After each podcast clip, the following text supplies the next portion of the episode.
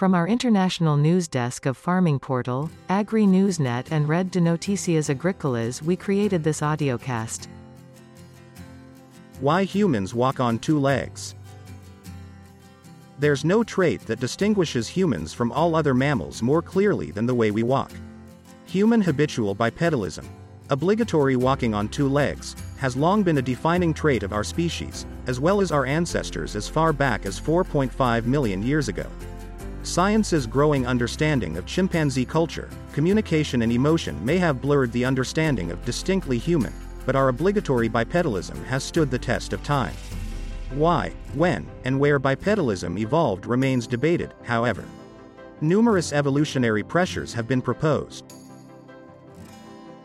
Most are about the economics and energy use of walking on two legs. Bipedalism is far more efficient than quadrupedalism. Other theories describe the advantages of carrying objects. Bipedalism frees the hands to do interesting things like make and use tools and reach for fruit. It also enables us to see over tall grass. But almost all the theories suggest that bipedalism is an adaptation to getting around on land.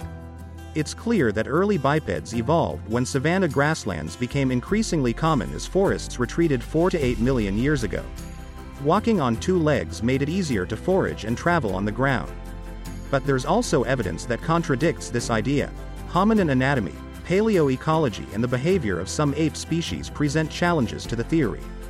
For example, early hominins had a long list of adaptations to life in the trees. These included long limbs, mobile shoulders and wrists, and curved fingers. All these features are present in our current tree dwelling primate cousins.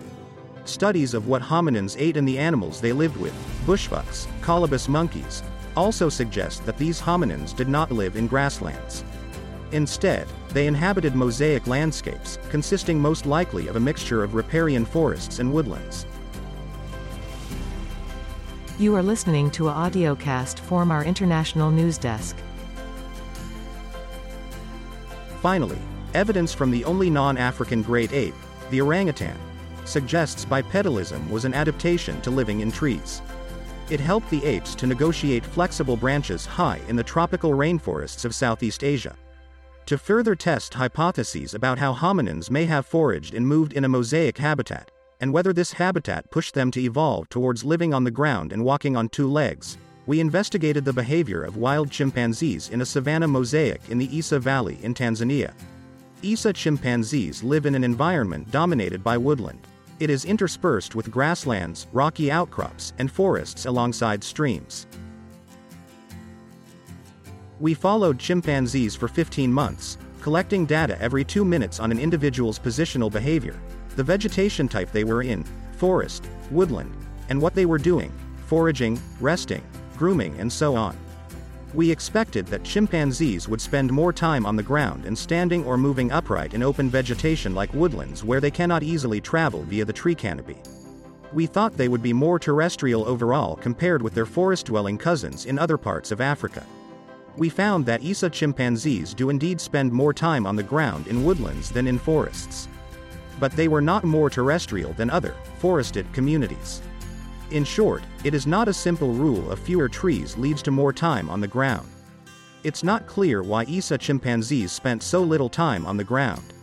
It could be that they spend more time within feeding trees due to tougher foods that may take longer to process than those found in the forests. Alternatively, they could be staying out of the reach of Issa's many predators, including wild dogs, hyenas, and lions. We don't yet know what is driving Issa chimpanzees into the trees. Our findings also suggest a decoupling between terrestrial activity and bipedalism. Over 85% of bipedal events were when chimpanzees were in trees, mostly feeding, not on the ground, like what was described for orangutans. Our data from Issa do not support the view that bipedalism evolved as a terrestrial behavior, especially in more open habitats. Our study represents the first test in a living ape of the long-held hypothesis that cool, dry and open environments during a critical junction in human evolution catalyzed the evolution of terrestrial bipedalism. Issa allows us to study ape habitat interactions as they might have been millions of years ago. Hominins may not have responded to a mosaic landscape in the same way as today's chimpanzees do. But the way savanna chimpanzees move around and hold their bodies supports the idea that early hominin bipedalism evolved in the trees, not on the ground. This was a audiocast from the news desk of CRA Media International in Edinburgh in Scotland.